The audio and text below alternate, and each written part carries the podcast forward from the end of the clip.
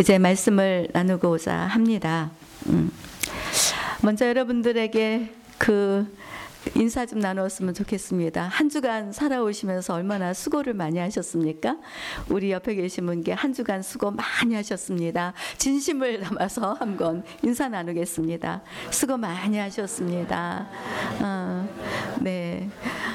정말 아주 너무너무 수고들 많이 하셨어요. 또 어려운 세상에서 또 겨울을 맞이해서 동서남북에서 흩어져 살고 계시다가 오늘 이렇게 하나님 집에서 얼굴을 뵙게 돼서 무척이나 반갑고 또 마음의 즐거움이 있습니다.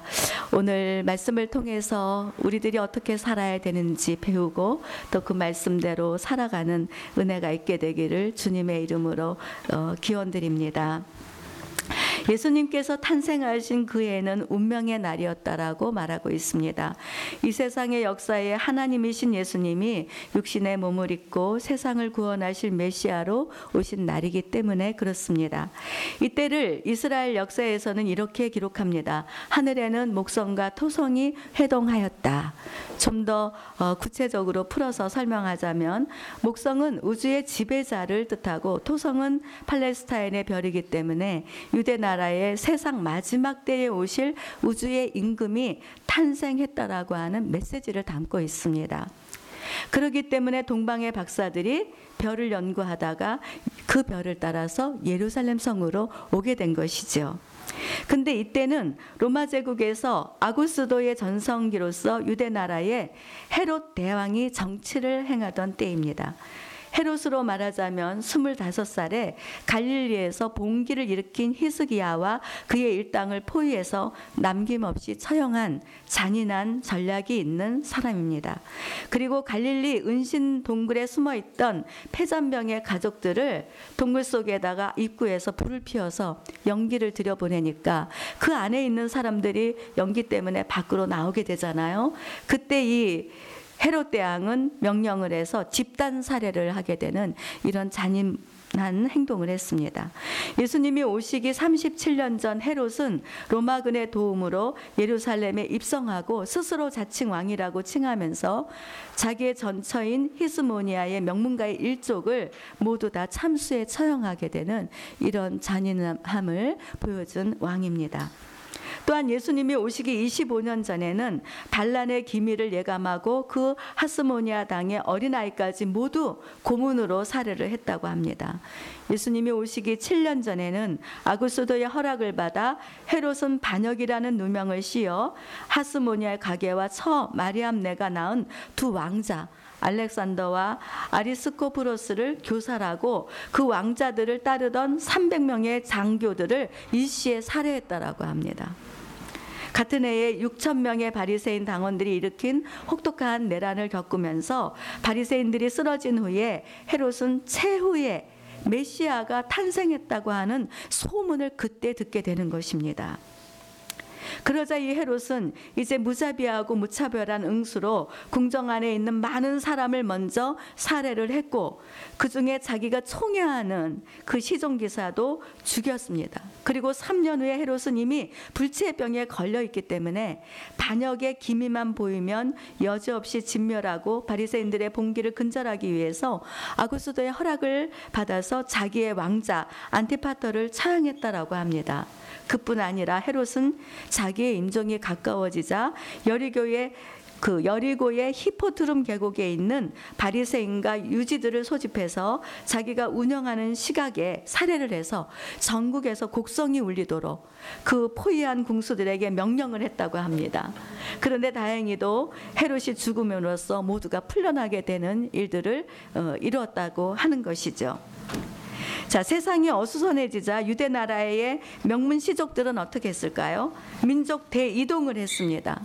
우리나라도 어수선해지니까 사람들의 소망이 무엇입니까? 그랬더니 다 이민 가고 싶다 그랬다면서요.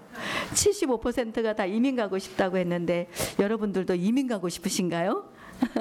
그렇지 않죠. 이렇게 헤롯이 정치를 엉망으로 해놓으니까 그 명문 씨족들은 민족 대이동을 하였고, 관료들은 포악하였고, 민초들은 곳곳에서 봉기를 둘 수밖에 없었습니다.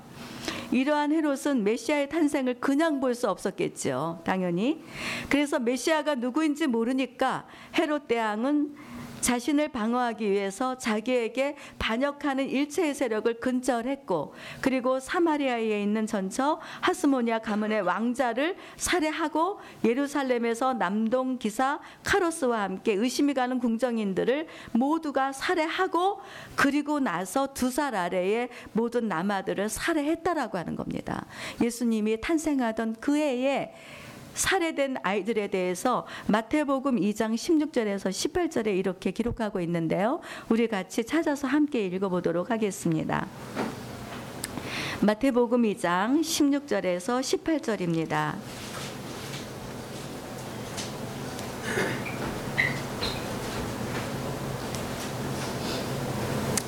같이 읽겠습니다. 시작. 이에 헤롯이 박사들에게 속은 줄 알고 심히 노하여 사람들을 보내어 베들레헴과 그 모든 지경 안에 있는 산의 아이를 박사들에게 자세히 알아본 그때를 표준하여 2살부터 그 아래로 다 죽이니. 아멘. 자, 예수님께서 탄생하시던 날의 상황이 이렇습니다. 포악하고 타락과 기대가 함께 여울처럼 혼란을 극한 격동기에 베들레헴 다윗의 왕성에서 다윗의 후손 예수께서 메시아로 탄생한 것입니다. 세상 속에 빠져서 세상에서 주는 것이 마치 영원한 것처럼 온갖 탐욕과 거짓과 부정과 부패, 자신의 자리를 지키기 위해서 포악하고, 그리고 수많은 사람의 생명을 빼앗아간 사람들에게 어린아이들이 희생이 되는 일들을 겪게 되었습니다. 이런 구조 속에서 살고 있는 유대민족들이 헤롯의 이런 정치에 대해서 얼마나 큰 고통을 겪었겠습니까? 사는 게 사는 것 같았겠습니까? 더욱이 사랑하는 자녀들이 죽임을 당하는 고초는 제정신으로 살 수는 없었을 것입니다. 여기에 대해서 마태복음 2장 18절에 이렇게 고백합니다. 같이 읽어봅시다. 시작. 라마에서 슬퍼하며 크게 통독하는 소리가 들리니 라헬이 그 자식을 위하여 애곡하는 것이라. 그가 자식이 없으므로 위로받기를 거절하였도다. 아멘. 그렇죠. 자식이 없어졌는데 위로가 무슨 소용이 있었겠습니까? 세월호를 통해서 우리들이 보고 듣고 함께했던 건 무엇입니까? 세월호 유족들이 위로받기를 거절했습니다. 위로금을 준다고 했지만 그 위로금을 거부하고 오히려 진상을 규명해 달라고 하는 그 애처로운 음성을 우리는 듣지 않았습니까? 그랬을 것입니다. 유대 나라의 2살 아래 아이들이 다 죽었으니 그 얼마나 기가 막힌 고초를 겪게 되었을까요? 이러한 영아들의 죽음에 대해서 예수님의 생애를 기록한 카톨릭의 파피니는 이렇게 말했습니다. 예수께서 십자가의 죽음을 위하여 오신 것처럼 죽기 위하여 얼마 전에 태어난 어린이들이다. 뿐만 아니라 그들은 죽으면서 무엇 때문에 누구를 위하여 그분을 한 번도 알아볼 기회도 없이 생명을 버렸다. 이렇게 말했습니다. 오늘을 살아가는 이 세상은 어떻습니까? 거짓 영에 사로잡혀 온갖 술수와 게을로 자신의 이익을 위하여 자기의 보기 좋은 대로 국민을 속이고 국민을 억압하고 짓밟힌 세상을 우리들이 살아가고 있지 않습니까? 날이 갈수록 가난한 이웃을 경멸하고 돌아보지 않는 냉정한 세상이 되어버렸습니다. 지구는 어떻습니까? 지구는 온난화로 인하여 변화가 시작이 되고 없던 지진이 일어나고 있습니다. 또 서로의 관계는 어떻습니까? 미워합니다. 그리고 서로를 고발하고 있습니다. 이러한 현상에 대해서 누가복음 21장 25절에서 33절은 그렇게 말하고 있는 것입니다. 한번 찾아서 같이 읽겠습니다. 오늘 본문 말씀인데요, 우리가 같이 읽을 때에 성령께서 우리 마음에 말씀해 주시기를 기대합니다. 자, 누가복음 21장 25절에서 33절입니다. 3절을 같이 읽도록 하겠습니다. 시작.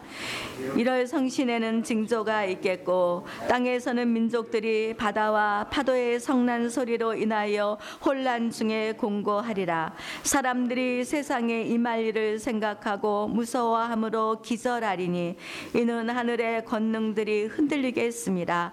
그때에 사람들이 인자가 구름을 타고 능력과 큰 영광으로 오는 것을 보리라. 이런 일이 되기를 시작하거든 일어나 머리를 들라. 너희 속량이 가까워졌느니라 하시니라. 아멘. 자, 이 말씀은 종말의 때에 일어날 일에 대해서 기록하고 있는 말씀입니다. 그리고 촛불을 켜기 전에 제가 읽은 마태복음 24장 25절에서도 종말의 때가 어떠한지를 기록하고 있습니다. 예수님께서 말씀하셨듯이 지금 우리들이 사는 세상에 재난은 이미 시작이 되었지만 끝이 아직 아니라고 말씀하고 계십니다. 하지만 끝까지 견디는 자는 구원을 얻게 되고 끝은 반드시 온다는 것을 말씀하고 있습니다. 뿐만 아니라 하나님을 믿는 신앙 때문에 세상에서 박해를 받게 될 것이라고 말하고 있습니다. 예수님께서는 말씀하신 대로 우리는 종말의 때 를 향하여 우리가 알지 못하는 시간 속에서도 서서히 진행 중이고 그리고 반드시 끝이 오고 말 것입니다. 이 끝은 우리를 위하여 태어나시고 십자가에 죽으시고 부활하셔서 승천하신 예수님의 마지막 재림을 의미하고 있습니다. 초림의 예수님께서는 세상을 구원하러 오셨지만 다시 오실 예수님은 세상의 심판주로 임하실 것입니다. 그때를 종말이라고 하는데 의인은 영생의 부활로 악인은 멸망의 부활로 똑같이 부활을 할 것입니다.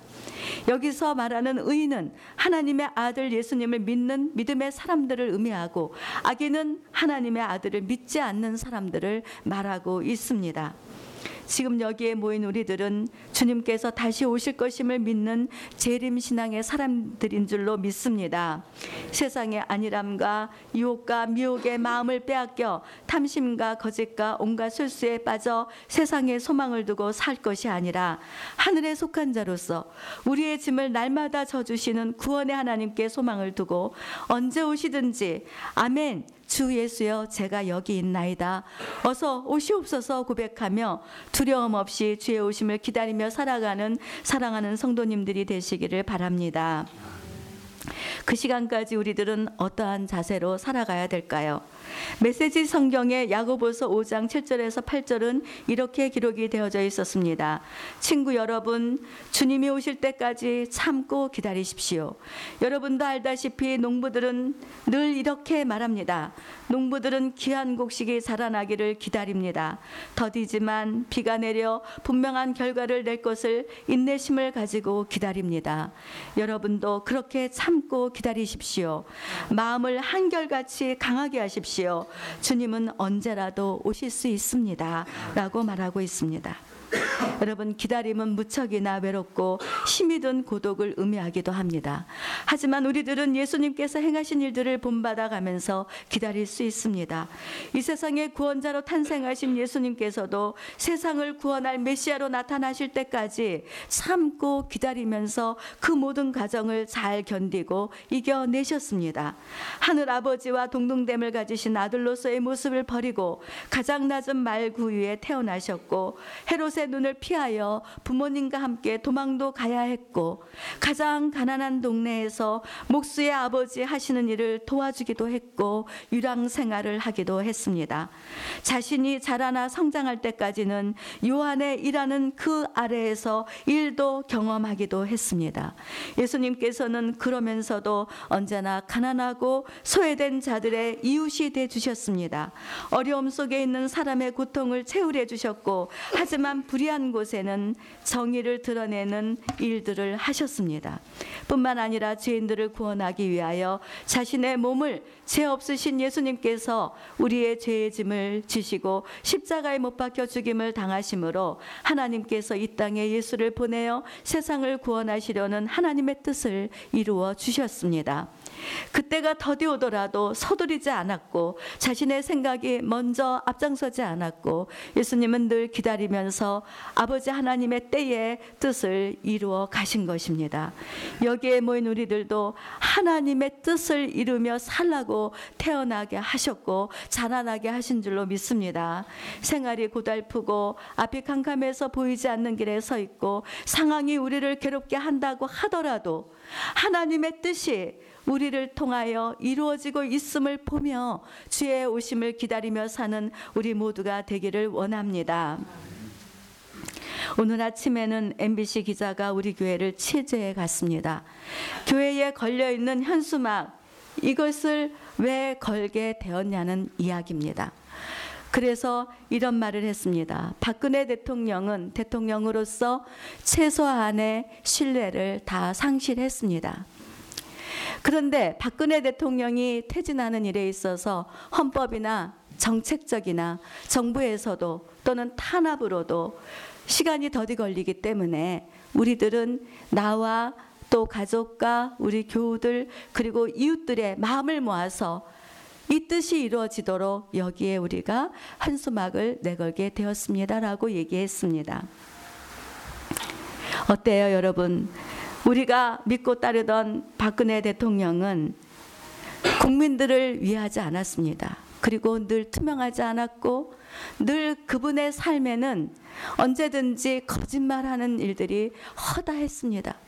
그 일들에 대하여 진상이 점점 나타나고 있음에도 불구하고 박근혜 대통령은 시종일관 사심없이 국민들을 위하여 정치를 했다라고 그렇게 말하고 있습니다. 정말 박근혜 대통령이 사심없이 정치를 했다라면 지금 광장에서 외치고 있는 국민들의 외침을 들어야 합니다. 그래서 자신의 유익을 위한 것들을 내려놓고 국민들이 무엇을 원하고 계시는지, 민심이 천심이라고 하지 않습니까? 여기에 마음을 맞춰서 이제는 그만 이 혼란의 시기를 떠나서 새로운 새 역사를 시작할 수 있도록 자신이 퇴진을 해야 되는 것입니다. 그런데 아직까지 미동도 하지 않고 있습니다. 매주 토요일 촛불 집회에 가면서 100만의 국민들이 어린아이부터 어른까지 힘없는 사람들이 손에 촛불 하나 들고 그곳에서 기도하면서 추위도 아랑곳하지 않고 힘을 내서 소리를 냅니다. 저는 이 모습을 보면서 마치 애굽에서 노예 생활을 하던 이스라엘 백성들이 생각이 났습니다. 이스라엘 백성들은 생활이 고달팠습니다. 그래서 하나님을 향해서 탄식했습니다. 우리를 구원해 달라고 그렇게 외쳤습니다. 그때 하나님께서 준비한 사람이 누구입니까? 모세 아니겠습니까? 모세가 이스라엘 백성들을 구원해내기 위해서 애굽으로 갔습니다. 그리고 바로왕 앞에 섰습니다. 이스라엘 백성들을 보내라 라고 말했습니다. 그럼 한번 생각해 봅시다. 바로가 생각할 때 모세가 이스라엘 백성을 내보내라 하는 것은 바로왕으로서는 반역이라고 생각할 수 있습니다. 하지만 모세가 이스라엘 백성들을 이끌어서 출애굽시키는 것은 누구의 뜻이었습니까? 하나님의 뜻이었습니다. 저는 이 말씀을 묵상하면서 하나님의 뜻이 국민에게 있다라는 확신을 가졌습니다. 하지만 그 위치에 있는 박근혜 정부는 자기 자리를 내려놓지 않고 있습니다. 애굽 바로왕은 바로 보내지 않았습니다. 언제 보냈습니까? 장자의 죽음까지 10가지 재앙을 통과하고 장자의 죽음에 이를 때까지 그 백성을 보내지 않았습니다. 저는 이 말씀을 묵상하면서 박근혜 정부도 우리가 지금 외치는 이 소리를 민감하게 반응하지 않고 있다가 오히려 우리들에게 해를 끼치면 어떡할까 하는 이런 마음이 들어옵니다. 6월 사태라도 날까 봐 몹시 기도가 되어져 가고 있습니다. 적어도 지금 이때쯤이면 박근혜 대통령은 자신을 돌아보고 이제는 국민들을 위한 국민을 사랑하는 마음으로 자신을 내려놔야 될 때라고 저는 생각합니다. 그래서 더 어려움을 당하지 않도록 그렇게 국민을 보호해가는 박근혜 대통령이 되기를 원하고 있습니다. 그리고 다시 새 시대가 열려서 새 시대를 이루어가는 대한민국 그래서 생명과 평화와 안전을 위하고 국민들을 위한 정치가 다시 새로워지는 좋은 나라로 거듭되기를 기도하고 있습니다. 이제 저는 이 한 편의 시로 마무리하려고 합니다. 들꽃으로 사는 것. 들꽃으로 산다는 것은 깊고 높은 곳에서 사는 것, 하늘 가까운 세계를 자기 영토로 사는 것이지요. 들꽃으로 산다는 것은 모든 이의 소유로 사는 것, 누구든 향기 담아갈 수 있는 것이지요. 길들여지지 않은 낯선 사람 다가와 무심코 짓밟아도 훌훌 털고 일어설 수 있는 것, 그것이 들꽃으로 사는 것이지요. 찾는 이 없고 보는 이 없어도 눈부신 꽃잎이고 사는 것, 영롱한 꿀송이로 사는 것이지요. 답니다. 저는 주님의 오심을 기다리는 생활이 들꽃처럼 사는 것이 아닌가를 생각했습니다.